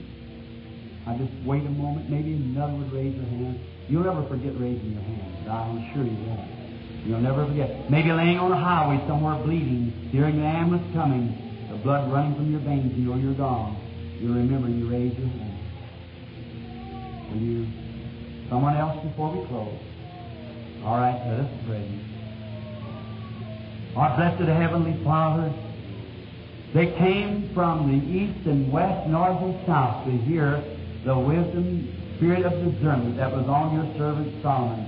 And when your Son, the Lord Jesus, is here on earth, He told them that how they had condemned in their generation the thing that Solomon's generation had cherished, and how that they had prospered in Solomon's generation, and how they would be polluted in his generation. And yet he was greater than Solomon. And today, Father, it's a greater day than it was the day that when you visited us here on earth in a body of flesh. For in those days, the real atonement had not yet been made. God dwelt in one man. That was His Son, Jesus. And now, after the atonement's made, the whole ransomed church can bosom God. God can come into the bosom of His church. And the Holy Spirit, you said if you speak against the Son of Man, it shall be forgiven you when they called you Beelzebub. Because you were discerning the thoughts of their mind. They should have known that was the Spirit of God. It was on Solomon, upon the prophet, and here it was made in its fullness in you. And they spoke against you and called you an evil name. Called the work of the Holy Spirit a devil. And you said, I'll forgive you for that. But when the Holy Ghost has come, you speak against that. It'll never be forgiven. Well, the Holy Spirit, after been in you and then come upon the church, here it is today, which would be greater than because your life has sealed the work for the Holy Ghost and brought it to the church, and yet a word against it will never be forgiven. And here he is today, the lovely Holy Spirit, the person of Christ, standing in our midst, doing the same thing that he did. Scripturally, from Genesis to Revelation, according to the last days, he was to be here and do these things, and here he is. Father God, how we thank you for this. I pray today that each one of those who raise their hands recognizing upon this simple little affair that happened, Lord, about my good friend, your servant now, Bert. How did that touch that cruel-hearted man? When you didn't have anybody in that country seem like they could do it. I myself could not even lead him to you. But he, but he saw that real something in that deer more than he could see in me or any other man. But God, you showed it by an old mother deer and she led him to you. Bless his royal soul, Lord. I pray today that through the simple story of telling it, many has raised their hands. Give them their desire, Lord. May through the simplicity of faith reach up and take a hold of the throne of God and say, Lord, pour the golden vial oil of God's Holy Spirit into my heart. Then they'll be ready to die for Christ display His love, His loyalty in their workshop, in their home, in their organizations, wherever it might be. Grant it, Lord. I commit them to you now in the name of Jesus Christ, thy Son. Amen.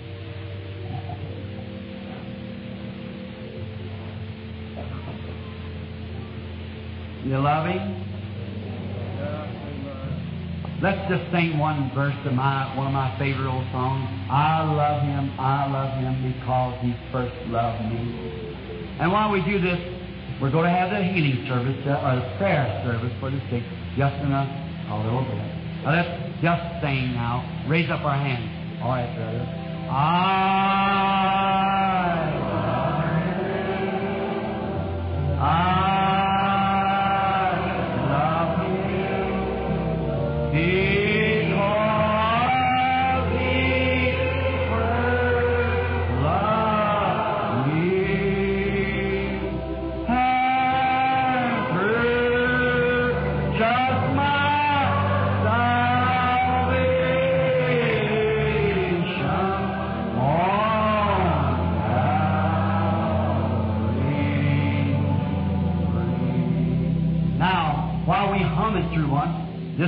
audience Methodist, Baptist, Presbyterian, Pentecostal.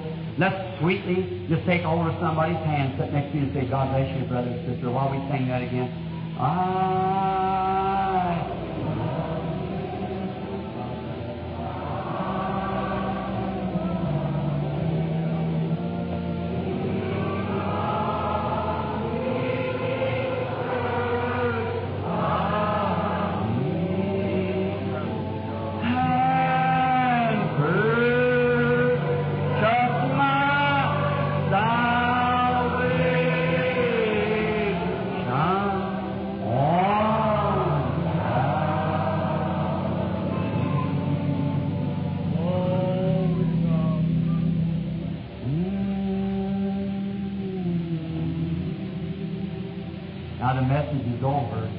worship Him in the Spirit. Paul said, if I sing, I'll sing in the Spirit. I worship, I worship in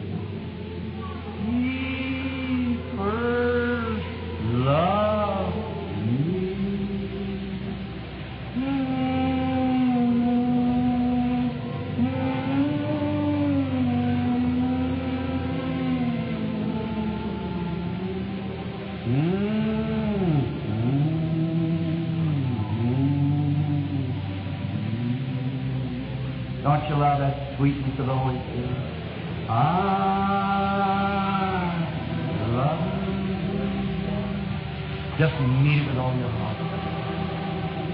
Love you.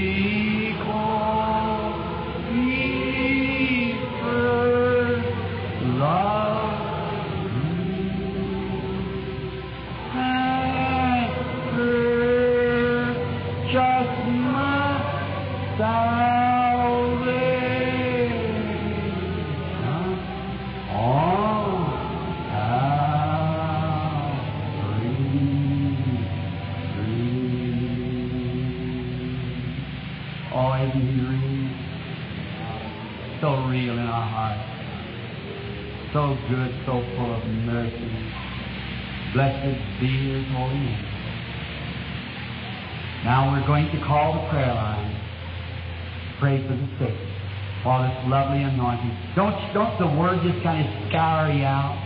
Feel good and clean. How many feel that way? Just like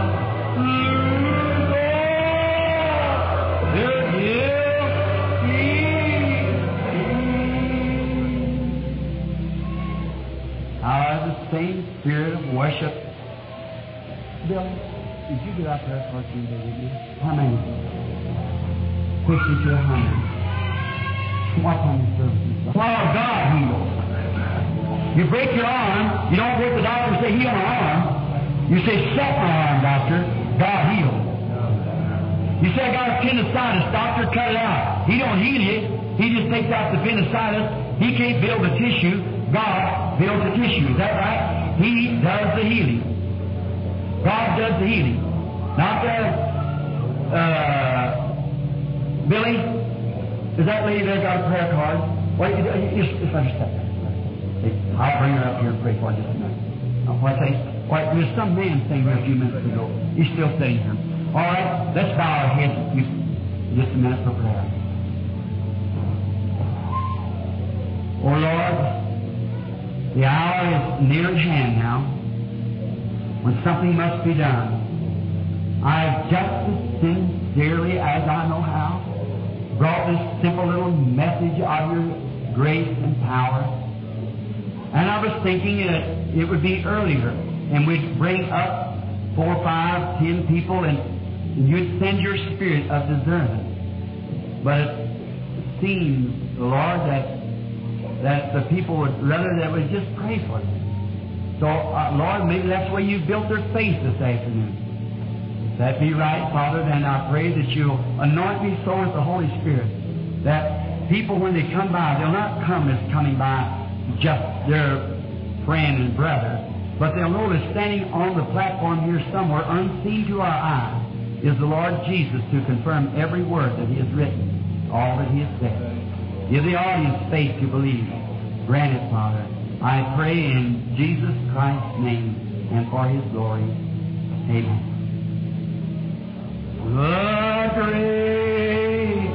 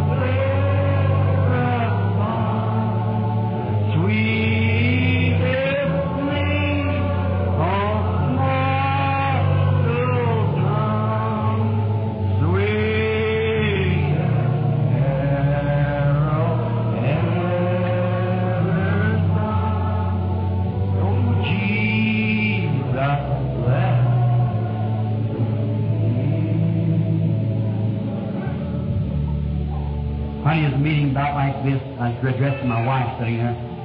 When there's all just about like this at Fort Wayne, Indiana that night, there's mostly Dunkard and Amish Mennonite.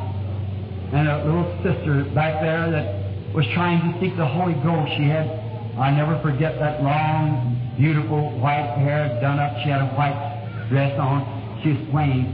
And was bringing a little crippled baby to me. And I helped the little baby in my arms, and I said to the mother, Do you believe that the Lord Jesus will heal the little baby? She said, I believe, sir. And just then, I prayed for the little baby, and I started to hand it back to the mother. The mother set it down. It started running across the floor. She fainted. The people began screaming, and that girl received the Holy Ghost. Jumped up from the piano, her hair fell down, and that piano constantly played the great physician. Now is near the sympathizing Jesus. And several hundreds of people standing there watching those ivory keys move. This great physician now is near. The altar and all up and down the aisles, everything weeping and crying. Those Mennonites and Amish and so forth coming to the Lord Jesus. We couldn't even no pray for no more, just screaming to God for mercy. They seen something real. The great physician now is near, the sympathizing Jesus. All right. Now, without the discernment, how many here seen the discernment know about? Raise up your hand. Way up your hand, all right, that's right. Now you know it could be done, but to pray for all this line, I couldn't do that. But, oh my, that little baby. Anyone can see the baby's face. Your baby, sister? Oh, what a pity. Come here. Mm. I'm sure you all would forgive me. Let's just find out what that is, will you? Huh? See, ask the Holy Spirit. Would it help you? Would it help you? Would it help the congregation? I was just saying that little story about the little boy at Fort Wayne and then about the baby. You look to me. Now, I don't say it, you know what I mean. Like Peter and John passed through a gate called Beautiful and said to the crippled man, Look on up. Look on up. That means just pay attention to what I'm saying, get healed. And the baby, something happened. And if the Holy Spirit will be able to tell me about that, would it help your faith to believe that He'd make it well? I know I hit those spots. I had it here not long ago. I was wondering about crossing over. I had an experience I aim to tell to the church this week sometime what happened. Now you know, ladies, if I could help that baby and would not do it, I, I don't deserve to be behind this Bible here. No, sir. I've been imposter. I shouldn't even be allowed to come behind the pulpit. But if I could help it, I would do it. But the only thing that I, if Jesus is standing here with this suit on that He gave me, He couldn't do no more than to tell you that when He died at Calvary, He purchased the healing of that baby. Now, these clergymen can tell you that's truth. Is that right, Eddie? He did. Then, if he was standing here and you say, Oh, Lord Jesus, will you heal my baby? Let it get well. I, I, I love you, Lord, and I'll raise the baby to serve you if you'll just heal my little baby. Uh, maybe it's burning stuff or whatever it was, I don't know. But if whatever it was, if you just if you just heal my baby, I, I'll promise I'll raise it to serve you. Well, he'd say, My daughter, I have already healed your baby at Calvary. Now, how would you know that was him telling you that? Well, then he'd do just like he did when he's here on earth. He'd tell like the woman had touched his garment. See, something like that. You know what I mean? Tell you about the baby. And that would help you to believe that it wouldn't be your brother then. It would be the Lord Jesus that's here. Is that right? How many understands that? All right. May the Lord help. That's it. Sister? The baby?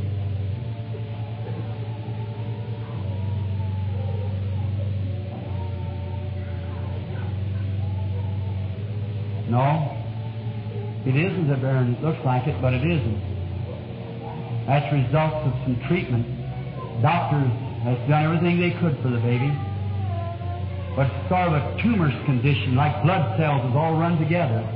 And you've had it to several doctors. They've turned it down. There's nothing can be done for it, they say. But you don't believe that. You believe that God will let your baby get well. Right. It's true. You're not from this city. No. You believe you can take it back to Eugene, it'll be all right, and God will make it well for you? If you, you believe with all your heart that God will make it well? Let us pray. Right.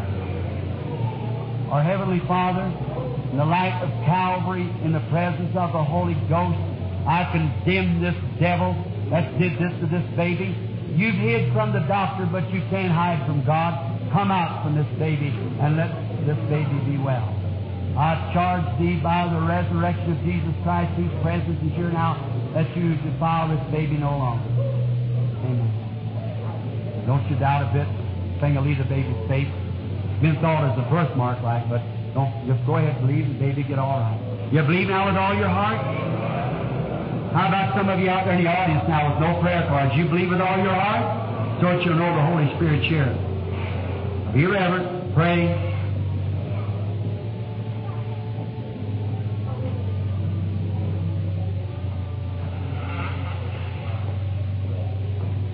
You're sitting there weeping. Got something on your heart, haven't you? It's the only one, too. It's in a hospital in Portland. Got club feet. Child's going to be operated on tomorrow. That's thus saith the Lord. You believe with all your heart the child will turn out all right. Amen. What did she touch? What, what to her after? I never seen a woman in my life. She's a total stranger. If that's right, wave your hand back and forth, lady. Is every bit of that he said was true? If it is, wave your hand again. Stand up to your feet, if that's the truth. There it is. Now, do you believe in the presence of Christ this year? Then believe with all your heart now. While you pray with me, we can't linger too long here. If we do, that it's going to, you know, it'll take too long to do it. That, that's hard to stop it when it once starts.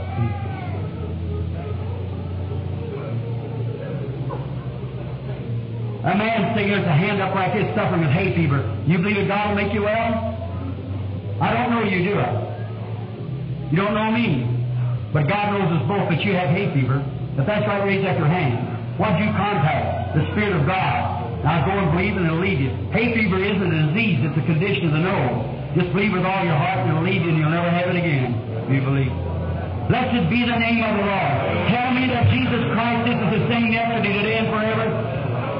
He certainly is the same. If thou canst believe. Just keeps moving in the audience. Let's just start. Everybody help me pray. I sir, if I don't say a thing, you just pray for you. You'll believe, won't you?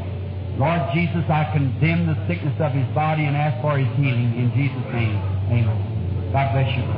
Come going now. You know that I know what's wrong with you, don't you? I don't say a word, just pray for you. You'll believe. The nervousness has left you, so on and be free. Come believe with all your heart. Now, sister, you realize that he knows all about you. But if I lay hands on you, the Bible says these signs shall follow them that believe. If they lay hands on the sick, they shall recover. Let's come.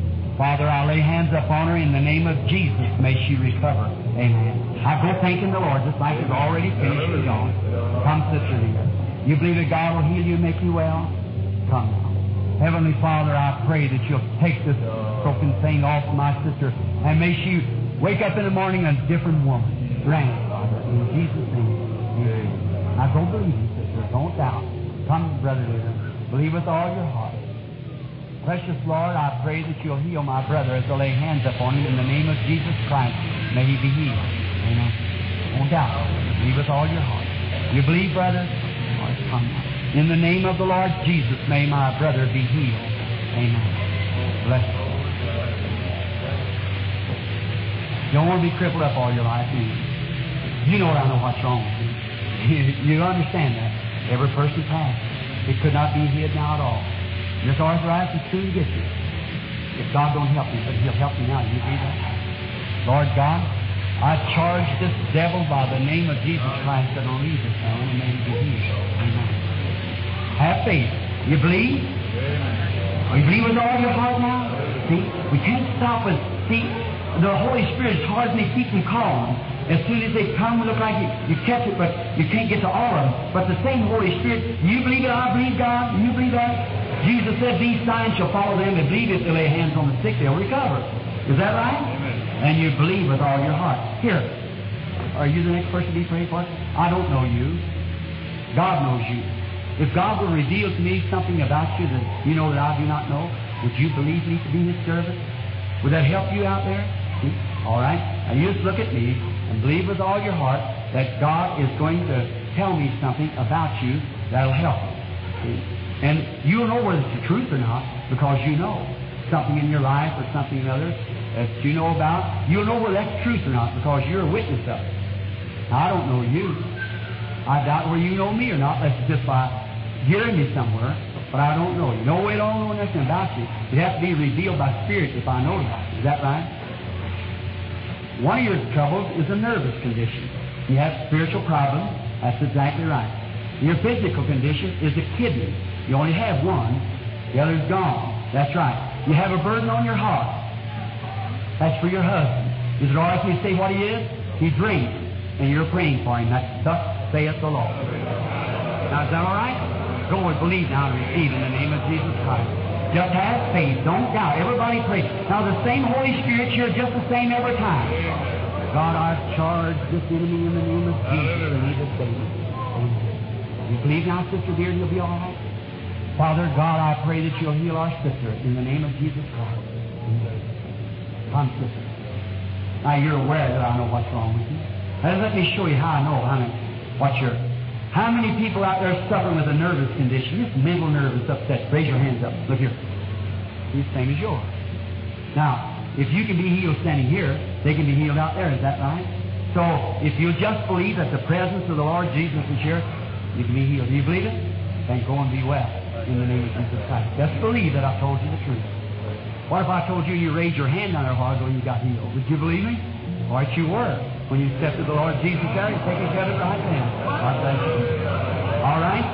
Now, you're suffering with heart trouble. That's right. Many of them out there are suffering with heart trouble. But do you believe that Jesus heals the heart that he lives in? Come here. In the name of Jesus Christ, may this woman be healed of this heart condition. Amen. And believe now with all your heart. Come, brother dear. Believe. Lord Jesus, I pray that you'll heal me in the name of Jesus Christ. Amen. So don't doubt a thing, my brother. Believe with all your heart. Our Heavenly Father, I pray that you'll heal our sister in Jesus' name. May she go and be well. Amen. I'm believing. All right, sir.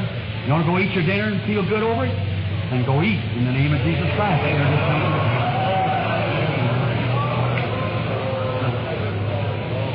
Why is it just a discernment? Remember, friends, the discernment doesn't heal. The Discernment only, the voice of the discernment is what does the healing. See, the voice of the discernment. You believe that?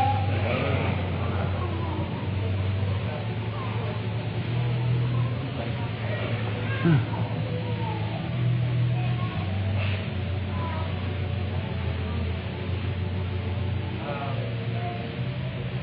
Say going into the roll back there. Trouble with your eyes, with your throat, with your ears. You believe God makes you well? Man a little stripe thing across his shirt like this. I don't know, you never seen it, but something struck you right then, didn't it?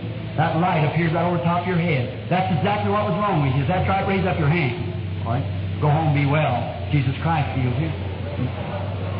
I never seen the man. Now, how many knows that that's exactly what Jesus looked out over the audience when the woman touched his garment and he said, Thy faith has saved. Is that right? She got well. See?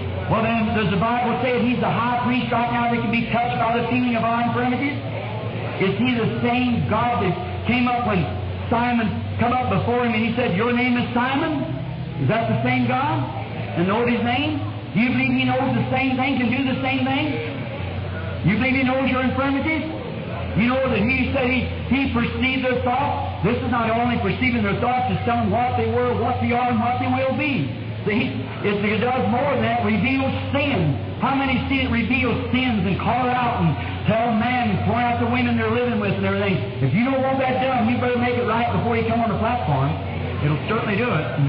How many has been in the meetings? Raise your hands. I've seen that. I'll raise your hands everywhere. Certainly it will. Perfect. God. Sometimes people have more faith than they think they have. You try to make yourself have faith. Don't do that. Just humble yourself. A man sitting right there, the light still around him right there. Didn't he? It's surprising he had that much faith. That's right, but he had it. Isn't that right, sir? If that's right, raise up your hand. Amanda, see you right down here. That's right. It just surprised you. You don't think you have it. But it's, it's just simple. Just believe it. Here. Here's a man standing here. I don't know you. That's right. You don't know me, I suppose. God knows you. You know me just by seeing in the audience and things like that. Uh, not this way. You think that God, if He would tell me what you're here for, or something would, would make you have a lot of faith to believe? It make it? It might make you have faith. All right. What if I told you that that you're here to have this little lump taken off your head there? That's exactly what you're here for. If that's right, raise your hand. Now, the audience might say, "Sure, Brother Branham, you're looking at him." All right. If this is the Spirit of Jesus Christ, you'll know the man. Well, I'll have contact with him. Right. You're not from here, from a city called Lakeview. Is that right? They call you Bill, don't they? Is that right? Raise up your hand. Now you got faith? And go and be healed. Jesus Christ makes you well. Anyone sees this little afflicted child, all of you bow your heads while we pray for this little child. Bring you don't have to say about that. You know you believe that God will take this little fellow and take this away from him and lay it well. Lord, I lay hands upon him in the name of the Lord Jesus. Condemn the devil that's done this evil to the child. May the child return even this week and show the mother show what's happened to the baby. In Jesus' name, I commit him to the hands of God. God bless you. Won't you hear my baby? Come, little fellow. Lord Jesus, bless this little one and make it well. In Jesus Christ's name. Bless all. Come, sister dear. Our Heavenly Father, I pray that you'll bless the woman and heal her in Jesus' name. Have faith now. Bring the little lad. Do you believe that God can make him well?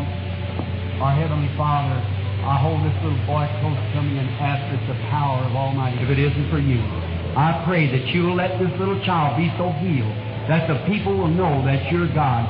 That this child may return back into this audience before this series of services closes this coming week and show that God has healed her and her little legs are well and she's walking again. Oh, you devil that's done this, I charge you by God, by the resurrection of Jesus Christ, whose presence is here now. Leave the child, and may the strength of God take the place of this break, that the child will walk in the power of the Spirit of God the rest of her life. Amen. Will it be that way, sir? It will. God bless you. You shall have what you ask for. I give you the child in the name of Jesus Christ for her name. All right? And the next person? This is all the line? All right, young fellow, I'm a stranger to you. I don't know you and you don't know me, but God knows us both. If the Lord will tell me what you're here for, would you believe? Would it, would it cause you to believe? You would believe. All right? How many would it help the audience?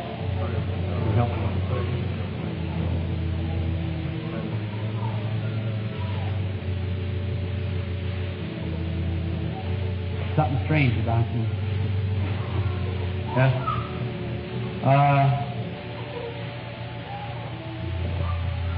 you are you're actually a, a nervous, upset, uh, nervous condition. You come from a long way to be prayed for. You're not you're not really an American. You're a German. You're from Germany, and you've come here to be prayed for. And I see you arrived at Jeffersonville, and I was gone, and you come over here for me to pray for you, all the way from Germany. I send you back to Germany. In the name of Jesus Christ, a well man. You believe me? I cast the evil from this man in the name of Jesus Christ. Come out of him. May he return to his people. A well man. And when I return there to Germany, Lord, for a meeting, may this young man be a testimony in the name of Jesus Christ. Amen. You're healed. Go back home well. Auf Wiedersehen.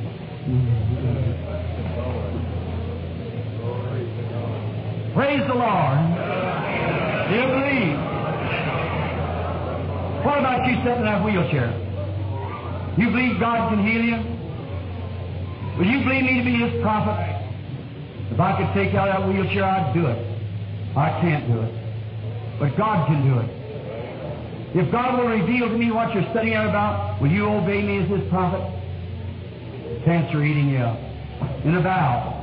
You obey me as His prophet, you'll die sitting there. You can't go anywhere there. You may be weak, under strength. But right